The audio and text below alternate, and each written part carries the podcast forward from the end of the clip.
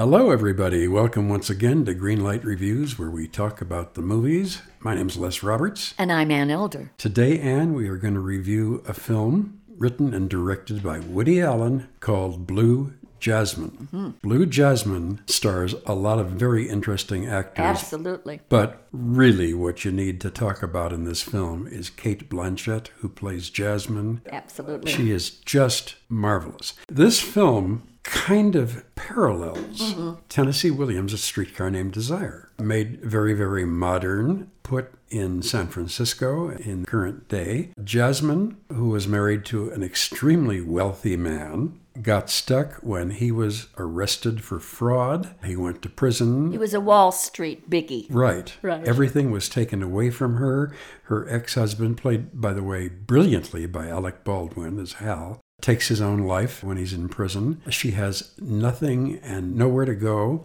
So she winds up in San Francisco to kind of force herself on her sister Ginger, played by Sally Hawkins. Of course, Sally has a husband, Augie, played by, of all people, Andrew Dice Clay. Mm-hmm. We haven't seen Andrew Dice Clay in a movie for many moons, White Cloud. Well, I said to you earlier he should be sending flowers to his agent every single day because he hasn't worked for a long time and certainly not in a prestigious movie like Woody Allen's Blue Jasmine, that's for sure. Right. Augie's best friend is Chili, played by Bobby Cannavale, who is just fine in this film. He is really very, very good. He's kind of the Marlon Brando, you know, Stanley Kowalski character, if you will. What really, really works here in this film is Cate Blanchett. She is never off screen. She is never without a drink in her hand. She is never happy with her life. Right. Everything was terrific and it was all taken from her and she just doesn't know what to do anymore and she goes to her sister who is not the most sympathetic person in the world. There's a good reason why. Of course. Years before when Ginger and her husband went to visit her wealthy sister and husband Hal in their fancy New York condominium, they were snubbed a little bit by them.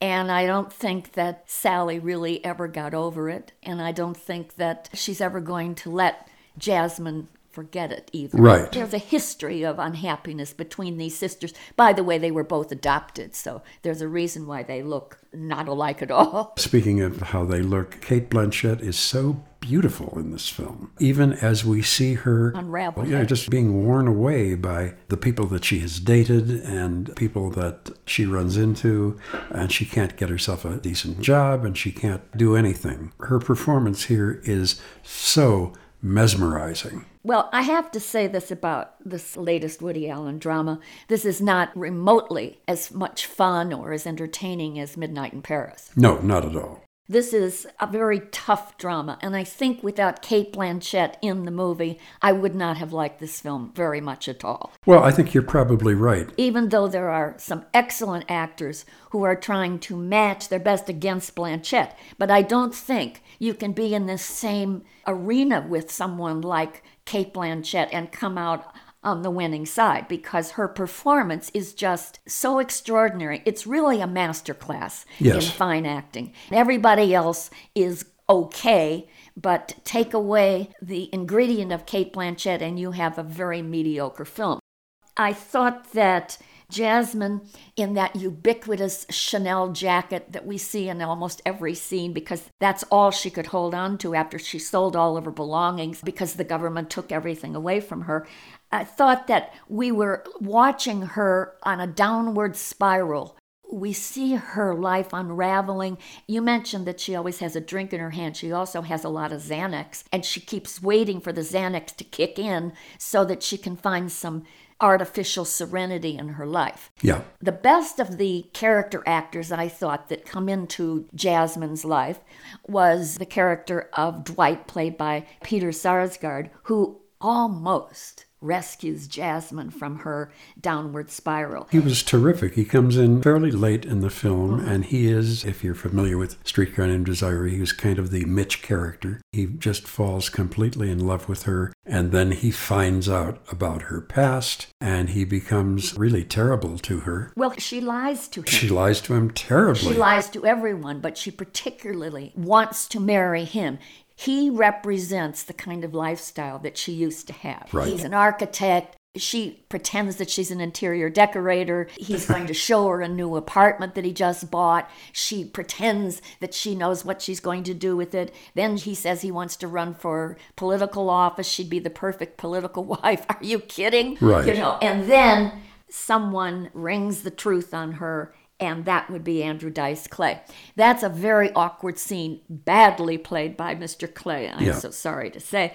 That's the problem with the movie. It's a very uneven narrative. But because you have this brilliant actress tying it all together, you can almost overlook the unevenness of it and you will accept the film for what it is a tour de force for Cate Blanchett. Definitely. You know, looking back over the gazillion movies that I have seen, I'm sure you've seen 99% of the same films. I'm thinking of films like Brando and On the Waterfront, mm-hmm. Meryl Streep in Sophie's Choice, Bette Davis in Everything, specifically All About Eve where everybody else was good, the script was good, the direction was good, but really what you remember is this astonishing performance. And Cate Blanchett is right there. I was just going to say to you that Woody Allen, this is a great creation from him because he's turned a character based on Blanche from Streetcar, but also it's based on Bernie Madoff's wife. In this case,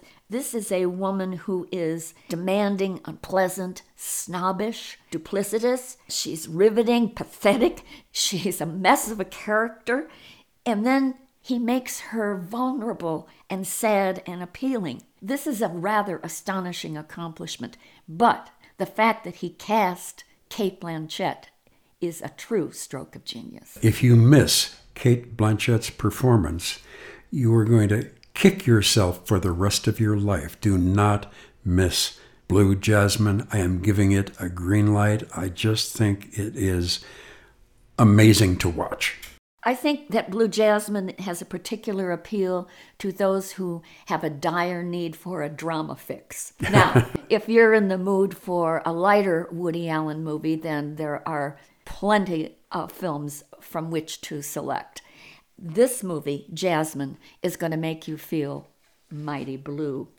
But that said, Blue Jasmine, for me, rates a green light mainly for that flinty, incredible performance by the main character, played by you know who, Cate Blanchett.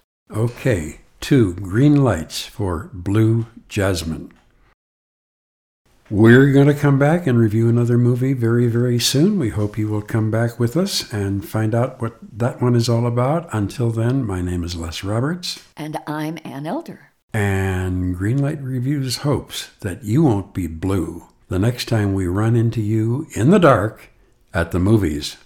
Hello, everyone. My name is Matt Neglia, and I am the host of the Next Best Picture podcast, part of the Film Entertainment Awards website, Next Best Picture on our show, we explore all year long what is possibly going to win Best Picture at the Oscars.